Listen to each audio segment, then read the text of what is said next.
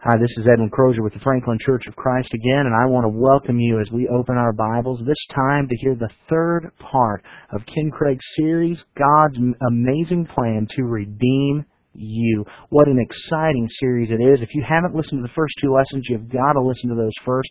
Go to www.franklinchurchofchrist.com and go to our sermon section and download those first two sermons. Again, that's God's amazing plan to redeem you at www.franklinchurchofchrist.com.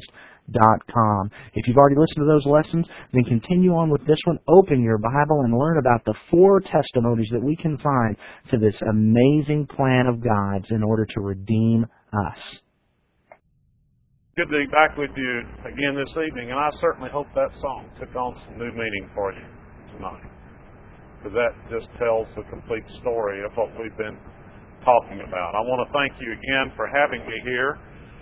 Uh, it's just really been a pleasure to meet with Edwin and his family and see all of you, and I see some dear old friends visiting here tonight, and I'm thankful to see them as well. I enjoyed the thank the Adair the nice uh, afternoon we had over there and the meal that they served. It was just a light snack, uh, nothing heavy. Uh, I probably can fast this week, as a matter of fact, and uh, wouldn't hurt me at all. But I appreciate it uh, so much. It's been a wonderful experience. I appreciate the elders for having me here. And part of the reason is for us to talk about God's amazing plan to redeem you, to redeem us. Now, some of you weren't here this morning, so we'll have to do a little review. And those of you that were here this morning, you know, repetition is good sometimes. And one of the reasons when when Christ was preparing to leave the earth and he gave this great command to go into all the world and preach the gospel, that's what the elders are trying to get going. They want people to tell this story. And so I don't feel a bit bad about reviewing a little bit more tonight. Uh, in fact, the reason it took so long this morning was because of the song leader. You know, I told him, I said, leave the singing out. Oh no, we got to we got to sing the two the two pagers. Uh, he did a little better tonight. But let's review a minute. Christ said, Go in all the world preach the gospel. He's saying, preach this message. And the reason is because of what we learn in Romans 1.16. I'm not ashamed of the gospel, for it is the power of God unto salvation. It's a message that we share with people that will put them into Christ. It's not lightning bolts. It's not some fuzzy religious experience. It's a message that we preach. And the big differentiator in the religious world today is if you talk to different people, you'll hear different ideas and different methods and different things that are told people about what they need to do to be saved. But there is only one gospel, and we must know that gospel, and that's our mission today. And it becomes even a little scary when we see in Galatians, for instance, that the Christians at Galatians were already following a different gospel. They understand that. These were Christians. And he says, if you do that, you'll be condemned.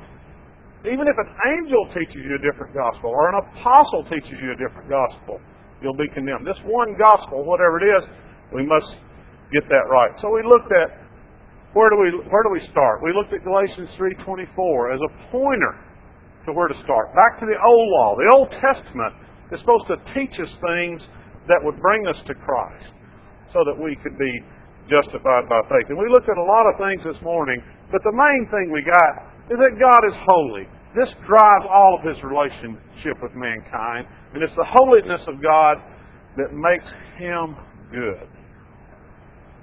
Makes all of his powers great and wonderful and loving because it's all good. And it's the holiness of God that makes sin so very bad. We looked at his holiness as it was demonstrated in his justice and his love to mankind. Those two characteristics of God driven out of His holiness, and that and that it's His holiness that requires He requires that from us. He is holy. We are to be holy because He is holy. Because if we're holy, if we're without sin, we can have a relationship with God, and that's what He designed for us. However, sin comes in as a terrible thing and it separates us from God. God has to turn his face from it. Your iniquities have separated you from your God and your sins have hidden your face from you. And this is a terrible thing. And God says, let me tell you how terrible it is. There's only one thing that can pay the price for this situation right here. This, this situation is called spiritual death. This occurs automatically when we sin. And there's only one thing that will take care of that, and that is the life of the sinner. Hebrews 9:22 says, "Without the shedding of blood, there can be no remission of sins." The only thing that will pay for sin or take care of sin is death. And guess what? Who's dead? Who's responsible for my sin? Me, and me alone. No one else deserves to pay that price for me. It's on my head. And, and we find man in a very desperate situation because God's justice has demanded death as a payment for sin. Man has broken God's laws. He's separated from Him, and this price of death hangs over our head, which I can't pay, by the way, because if I'm dead, I'm just dead. I don't have any further life to live. And that leaves man in a very bad situation. But we see that God's love, then, this other side of His holiness, steps in to provide a way to pay the price. And this is where we encounter the terms grace, where God gives what is not deserved, and the term mercy, where God does not give what is deserved. We, do, we don't deserve life. God gives it to us. What we deserve is death. But God doesn't give that to us. And we, we looked at the, the Old Testament that this, this wonderful atoning power of God comes through blood. That blood is what is where God has chosen to show His mercy to mankind. That's the whole idea that we see, we encountered in the Old Testament in animal sacrifice. This was the whole purpose of animal sacrifice. That this animal, this innocent, unspotted, unblemished animal, would, would as it were, take the sins, and I say figuratively here, because an animal couldn't sin, it certainly could bear sin, but that animal would then be sacrificed on the altar. It would die representing the sinner. And that's what we see how God's love was shown to man, His mercy. And we also saw that this had to be done by faith. You couldn't just believe in animal sacrifice. You had to kill the animal because without the shedding of blood, there can be no remission of sin. Good works wouldn't take care of sin. Nothing will take care of sin except blood atonement. And that had to be done by faith. And this passage in Hebrews 6 where it gave us all those Old Testament examples of faith. That this kind of faith that God requires is a belief-based faith that results in action. A belief-based action. So we look, we ended up looking at the Old Testament.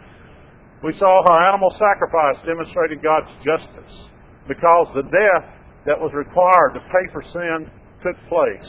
But we also see how it demonstrated God's mercy in that the sinner didn't have to die. The sinner died as it were, through the representative. So that the animal's innocent blood represented the guilty life of the sinner. And then we looked at all the things that we saw through the Old Testament, all these things that we learned through this great learning period that we're supposed to be taught. Remember the Galatians 3.24, that this would be a teacher to bring us to Christ so that we may be justified by faith. These are all the things we discussed this morning and looked at and that till that great moment in time came when thousands of years have gone by and millions of animals have been slain, and Christ appears, and John announces him as, Behold, the Lamb of God that takes away the sin of the world. The learning period was over. It's time to bring Christ onto the scene, and he's called the Lamb of God. Christ came to die. It was his purpose to come and die. It was his purpose to be God's sacrifice, to die in place of the sinners and take away the sin of the world. We looked at Isaiah 53 where we saw that this was all prophesied about Christ, that he would come and he would go through this agonizing death, and that he would bear the sins of many, and he would do that for those of us for whom the stroke was due. And then we looked at how this worked in the New Testament. 1 Peter 2.24, He himself bore our sins, literally, not figuratively like the animal. He bore our sins in His body on the cross so that we might die to sin. Can we see that over? Romans 6 8 portrays it. Our old self was crucified, what? With Him. Notice that. Our old self was crucified with Him that our body of sin might be done away with. Why? Because without the shedding of blood, there can be no remission of sin. And this portrays the Christian as somebody that was actually crucified with Christ. Not for Christ, not in Christ, not because of Christ, but with Him. Past tense, something that occurred in the life of a Christian. And we looked at a number of passages this morning that showed that. And, and uh, also that this was done through faith in Christ's blood. That this removal of sins, this wonderful gift of being justified by His grace, took place through faith in Christ's blood. And we looked at a number of passages, such as 2 Timothy 2.11, that refers to this as something that happened to a Christian in the past. It is a trustworthy statement. If we died with Him, I just can't emphasize that enough. With Him. If we died with Him. And we saw a number of passages that, taught, that showed that this morning referring to a time in the past where they where Christians are said to died with Christ. And then we ask the question, well, when does this happen? When does God view me as dying to sin? When am I when does God God view me as dying with Christ? At what point does God view me as uniting with Christ in his death? At what point does God view me as being crucified with Christ? And we made the significant point that we just need a Bible answer for this. But this is the crux of the matter right here. This is the response to that wonderful gospel message, when does this happen? So we read Romans 6. We're just going to read through that briefly again tonight because this is too important to miss. What shall we say then? Are we to continue in sin so that grace may increase? May it never be. How shall we who died to sin still live in it? There it is. We who died to sin. Well, when did that happen? Don't you know that all of us who have been baptized into Christ Jesus have been baptized into his death. And we found that right here, in the first three verses of Romans, we discover that this is the whole point of baptism. This is what baptism is all about. It's just not, it's not, it's much more than just some act of obedience that somehow superstitiously or supernaturally removes our sin. It's an act of faith, and this is where we enter Christ's death. And why do I have to enter his death? It's because without the shedding of blood, there can be no remission of sin. I don't see anybody here that shed their blood.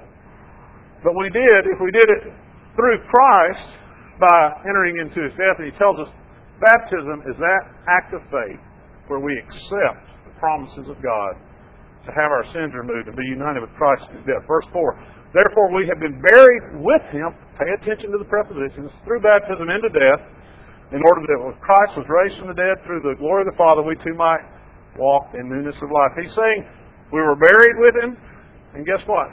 We were raised with him. He, he was raised literally. We were raised, and we were given a new life. Because our sins are removed, we get a new life when we're buried with him through baptism into death. I hope this is uh, just as simple as it appears to me. It's just, I just don't know how anything could be more straightforward if we understand the plan of redemption. Let's look at For if we have become united with Him in the likeness of His death, there's another one of the questions. We shall be with Him in the likeness of resurrection. Knowing this, our old self was crucified with Him. Why? That our body of sin might be done away with. That we should no longer be slaves to sin. For He who has died is freed from sin. Now, if we died with Christ, there it is. If we died with Christ, when did this happen? when I was baptized into Christ, when I was baptized into his death, we believe that we shall also live with him. For the death that he died, he died to sin once for all, but the life he lives, he lives to God. In the same way, count yourselves to be dead to sin, but alive to God in Christ Jesus. Look at verse 10. What did Christ do? he died on the cross. He died a literal death. He died to sin. It says in the same way, count yourselves to be dead to sin. That's the whole point. Somehow I've got to die. Because without the shedding of blood, there can be no remission of sin. Sometimes, I, somehow I have to die with Christ. And what God tells me here is that that's what happens when I'm baptized into Christ by faith in Christ's blood because I believe what Christ did for me. When I'm baptized into Christ, I'm baptized into His death. I die with Christ. I'm united with Christ in His death.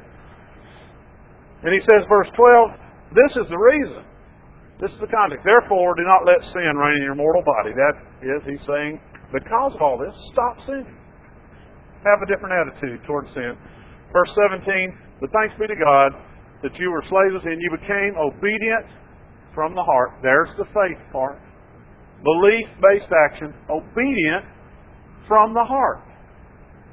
Belief based action. That's faith. It was faith. It's faith that saves us. It's faith that's working in baptism to unite us with Christ in His death. And finally, let's look at just a few more passages here real quickly. And having been freed from sin, you now became slaves of righteousness. So now present your members as slaves to righteousness, resulting in sanctification. And having been freed from sin and enslaved to God, you derive your benefit, resulting in what? Sanctification. What happens when we're baptized into Christ? When we're baptized into His death? Our sins are removed. We're made holy. We can now have a relationship with God again. And after all that, this is called a gift. We didn't do a thing not one thing to earn salvation when we're baptized into Christ. We're just accepting God's precious gift. And we left it with 1 John 3.14. We know, talking to Christians, that we have passed out of death into life. And so tonight we're going to look, we're going to carry that message a little further. We're going to look at some other testimonies to this one gospel. We're going to look first at what what some of the, some of what the apostles taught. Now, remember we started in Galatians 3:24 where we're told that we learn about this stuff in the Old Testament to bring us to Christ so that we may be justified by faith. Justification by faith is pretty important, isn't it? So we need to we need to understand that. And we go back to the context of Galatians 3:24 and let's just look at some of the passage there in verse 22, but the Scripture has shut everyone up under sin, so that the promise by faith in Christ Jesus might be given to those who believe. Therefore, the law, has become, verse 24, has become our tutor to lead us to Christ, so that we may be justified by faith. But now that faith has come, we're no longer under a tutor. That learning period's over. Verse 26, for you are all sons of God through faith in Christ Jesus. There it is. Now, if you're a follower of the Reformation, this is where it stops. But do I believe that I'm justified by faith? Absolutely. Am I a son of God through faith? Absolutely. The question is, kind of back like our Romans 6 uh, thing, when? When does God view me as justified by faith? When does God view me as a son of God by faith? Now, a lot of people say, well, it's when you believe. Well, we know that that is not the case because of our study this morning in James chapter 2, where he says, You're not justified by belief alone. He makes this exact point in the letter that was written to be distributed to all the churches. He said, If we're saved at the point of belief, the devils would be saved, and they're in hell. So we know that's not the case. So the question is, well, when does this occur? When, when, at what point am I viewed by God as justified by faith, or a son of God by faith. Well, let's look further and read verse 27. For all of you who were baptized into Christ have clothed yourself with Christ. Galatians tells us that the point where we are justified by faith, the point where we become sons of God through faith in Christ Jesus, is when we're baptized into Christ. Now, why would that be? Well, justification is a term we use a lot of times. You know, if you're typing or something, you right justify something, you line it up on the right. If you left justify it, you line it up on the left. It has. It has the idea of bringing something that's out of alignment back into alignment. And I'm told that in the scriptures, it has more of a legal term. In other words, here I am sitting here, and I've, I've got sin in my life. Well, when there's sin in my life, I'm separated from God. But guess what? There's a price on my head, isn't there?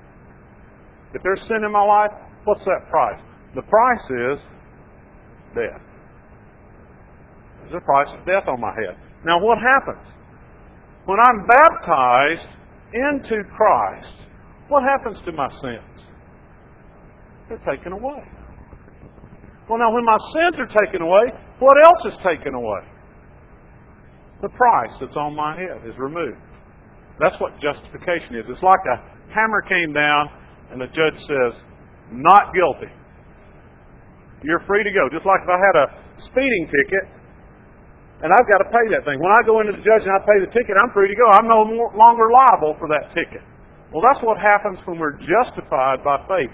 When we're baptized into Christ and our sins are removed, it's as if God says, not guilty.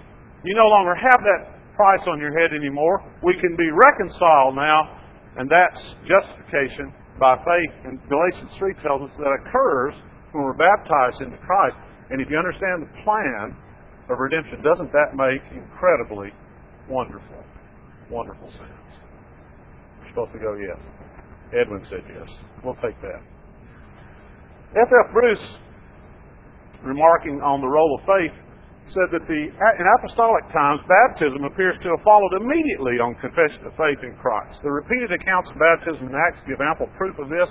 What is expressly related in Acts is implied in the epistles. Faith in Christ was an essential element in baptism. For without, the, for without it, the application of water, even accompanied by the appropriate words, would not have been Christian baptism. I think this is something we all recognize.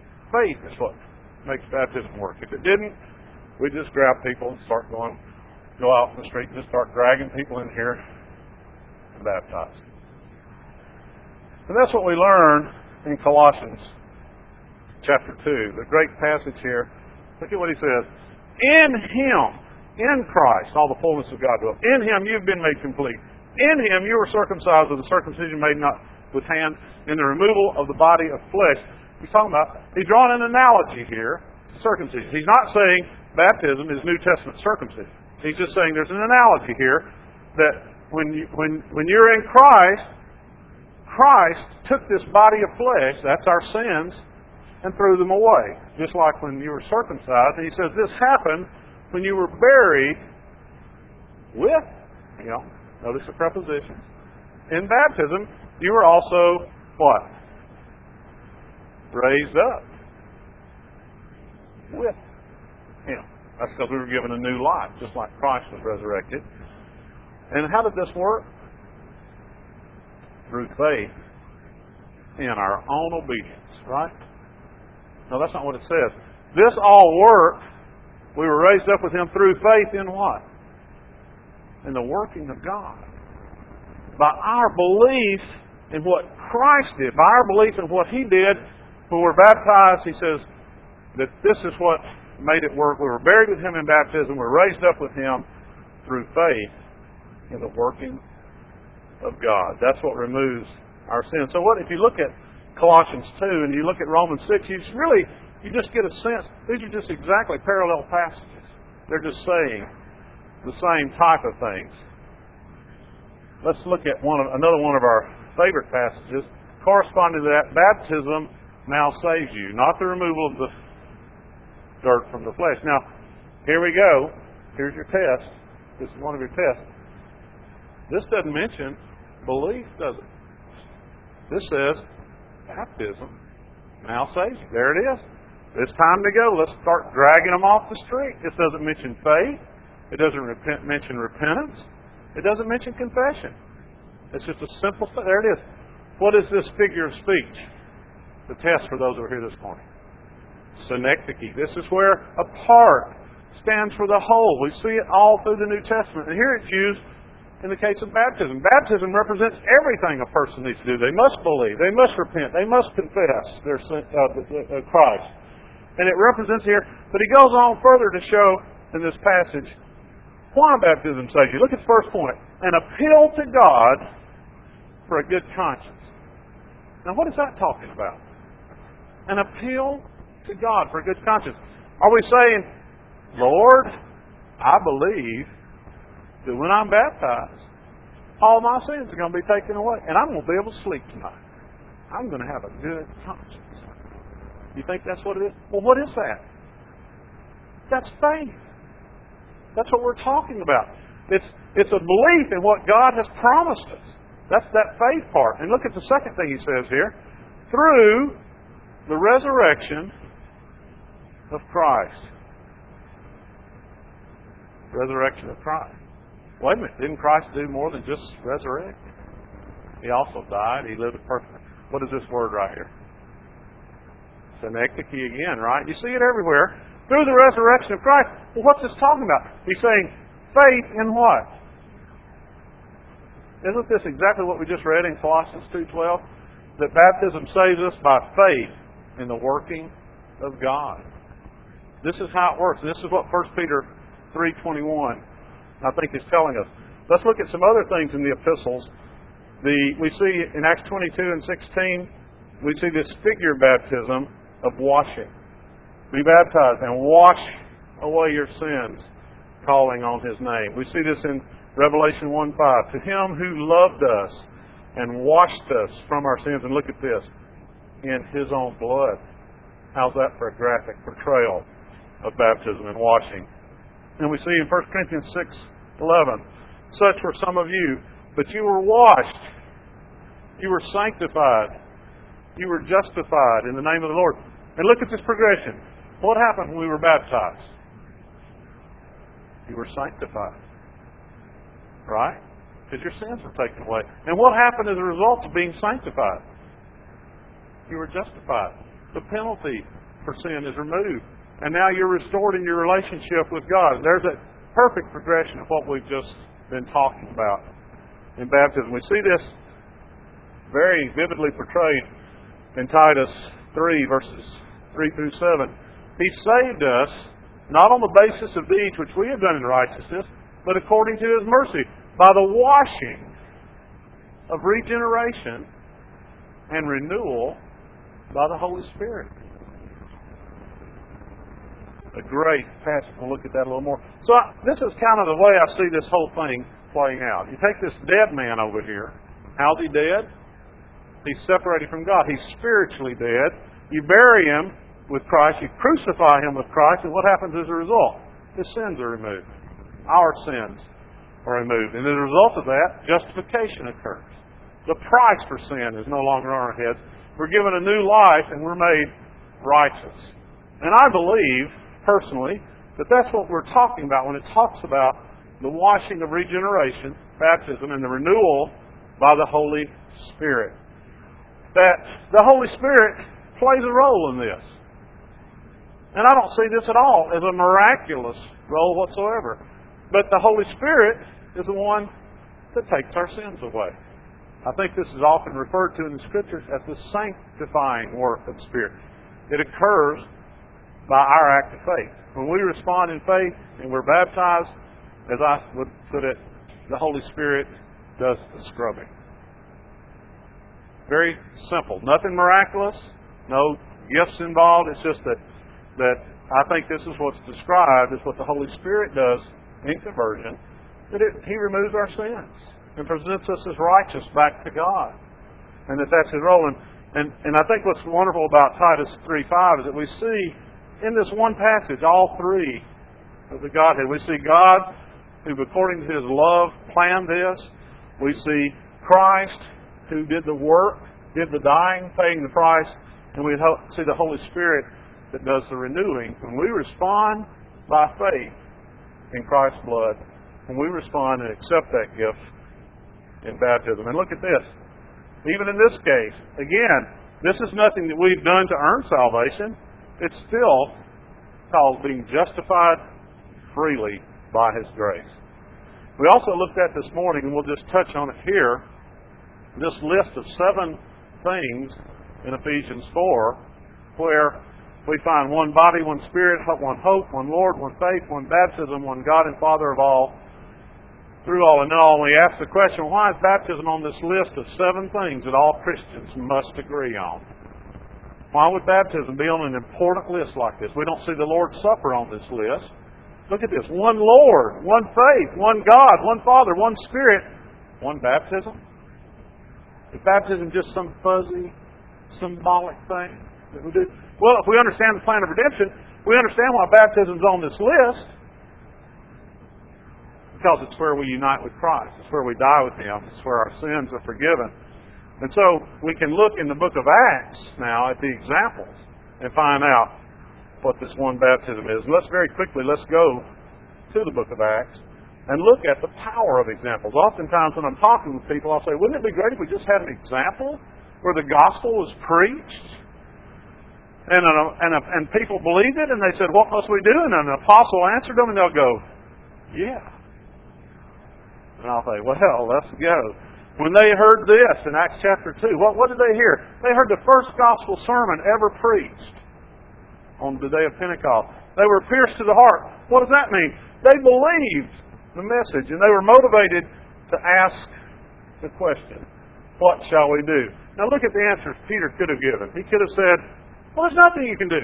Christ did it all. Just or just believe or call out Jesus' name or pray the sinner's prayer or just pray through or just accept Jesus into your heart. But he didn't say any of those things. But you hear those things from people today. And what these are, these are different gospels. These are telling people different ways to be saved. But what did Peter say? How did he respond? He said, Repent. He said this to believers Repent and let each of you be baptized for the remission of your sins. And you will receive the gift of the Holy Spirit. This is the gospel response to a believer that they had to be baptized. They had to repent and be baptized for forgiveness of sin. Now, hope if we understand the plan of redemption, why would we understand that he says baptism is where your sins are forgiven? Baptism is where your sins are removed. Not because you kept all the commands so perfectly and you just responded to this rote act of obedience. No, it's because this is where, by faith in the working of God, you, you accept His promise just as those people on the day of Pentecost did. And we see that with many other words he solemnly testified and kept on exhorting them, saying, Be saved from this perverse generation. And those who received his word were baptized. They were added that day about 3,000 souls, and the Lord was adding to their number day by day those who were being saved. Another important point is that baptism is that point where, where we are added to the kingdom of God. And that's where we accept the headship of Christ and we agree to follow His commands in a faithful, loving, obedient relationship for the rest of our lives so that we can attain the kingdom of heaven. Let's, let's deal with the Ethiopian eunuch, another great example. Here he is, and I want you to understand very clearly what, what it says Philip preached to him. He started in Isaiah, the Old Testament, by the way. And what did he do? He preached Jesus. And the eunuch immediately says, Well, here's water. Can I be baptized? Now, here's a question Where did the eunuch hear about baptism? There's only one way, place he could have heard about it. He heard about it when Philip preached Jesus. Why would baptism be in there? Because that's where we unite with Christ's death. How important is Christ's death? Well, it's everything. It's everything or it's nothing. So they went down into the water. He didn't sprinkle him or pour, pour water on him. They went in the water, and after that, he rejoiced. There's a very good example of that. Preaching Jesus had to include instructions about the one baptism of Ephesians 4 as a response to the one gospel of Galatians 1. And let's just say Paul real quickly. Here was Paul, a God fearing man going around killing Christians. Paul was meets Jesus on the road in a, in a heavenly light, he says that Paul believed because he talked with him. He confessed. He called him Lord. He obeyed what he told him to do. He was told to get up and go into the city. He didn't pray. He fasted for three days. And then he what? He prayed for three days. I just wonder, what do you think Paul's prayer was? For three days. He didn't eat anything and he just prayed. What do you think he prayed? Do you think he prayed for world peace? Here's a guy that's been going around killing Christians. I can just imagine this is a prayer that would rival David's prayer of repentance in Psalm 51 of apologizing to God for what he had done and asking for forgiveness. But you know what? After all these acts of repentance, Ananias, who had been sent to him by God, told him to do what? Arise and be baptized and wash away your sins. The point is, none of these things dealt with one single sin that Paul had. Even though he had repented for three days. I, I run into people all the time that are strong believers in God and really want to do His will, and they've changed their lives, but you know what? They're no different from Paul, whether that's three days or three years or 30 years. Repentance and these acts of repentance will not take away a single sin. The only thing that will take away sin is the blood of Christ. And that's where baptism has, that one baptism of Ephesians 4, that one gospel has its role in uniting us with Christ and His death because without the shedding of blood, there could be no remission of sin. Let's look at what Christ taught. Now we go back to the Great Commission, back to that hilltop, and look what we finished the Great Commission. Go into all the world and preach the gospel to every creature. He who believes and is baptized shall be saved. How do, how do we just ignore that? How do, you know, we chide our friends and we go, oh, they don't, they just ignore that. You know what? We ignore it too. Because he's telling us to preach it. Are we doing that? You know, we, we, we can say, well, look, I don't see how somebody doesn't understand that. That just couldn't be clear. And if you understand the plan of redemption, what could be clearer? But aren't we just ignoring it too if we don't do what He commanded us to do? But let's, but but how powerful is Christ commanded to His followers to preach the gospel? He who believes and is baptized shall be saved. We also see John 3 5 where Jesus said, Truly, truly I say to you, unless one is born of water and the Spirit, he cannot enter into the kingdom of God. And a lot of people say, Well, what's that talking about? Can't be baptism. But again, I think this is an exact parallel to what we just read in Titus 3 5. He saved us by the washing of regeneration, by baptism, and the renewing of the Holy Spirit that takes place. And isn't that exactly what he's saying here? Unless you're born of water and the Spirit that whom we're baptized. It's the action of the Spirit that takes away our sins. And then we see furthermore in Matthew 28 the other commission. Therefore, go and make disciples of all nations, baptizing them in the name of the Father, Son, and the Holy Spirit, teaching them to command, observe all that I commanded you. This tells us that you make disciples by baptizing them. Because that's when we're added to the kingdom. And he furthermore says that you know it doesn't end there. You don't just go out and baptize people, but after that, you need to teach them all the things that God has commanded.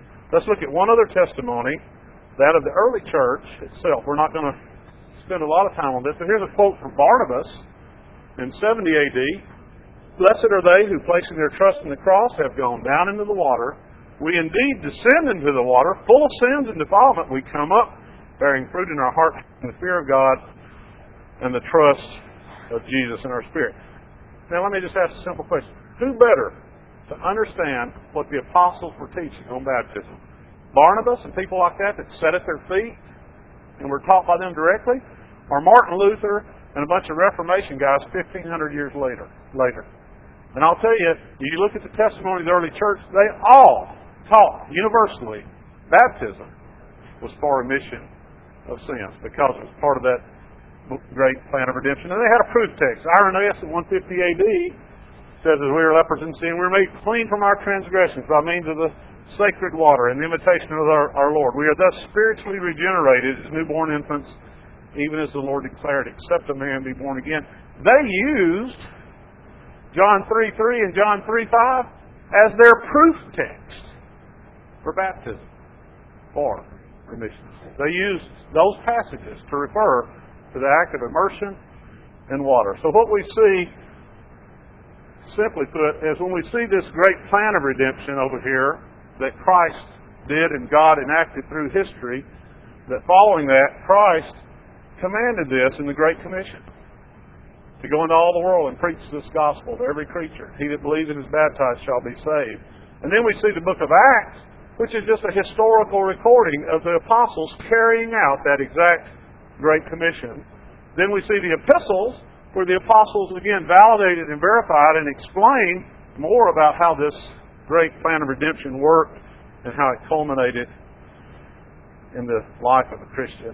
And that's what we see the early church practiced by early Christians universally. So, I want to leave you tonight with a great confidence that you can tell this simple story. This is a great story. It's not hard. Tell it to people. Don't let them get you off the subject. Tell the story of this great gift that God gave us through His Son, Jesus Christ. Don't try to talk people into being baptized. That's not the objective. The objective is that we die with Christ. So I come back to that same question tonight. Have you died with Christ? Have you died with Christ?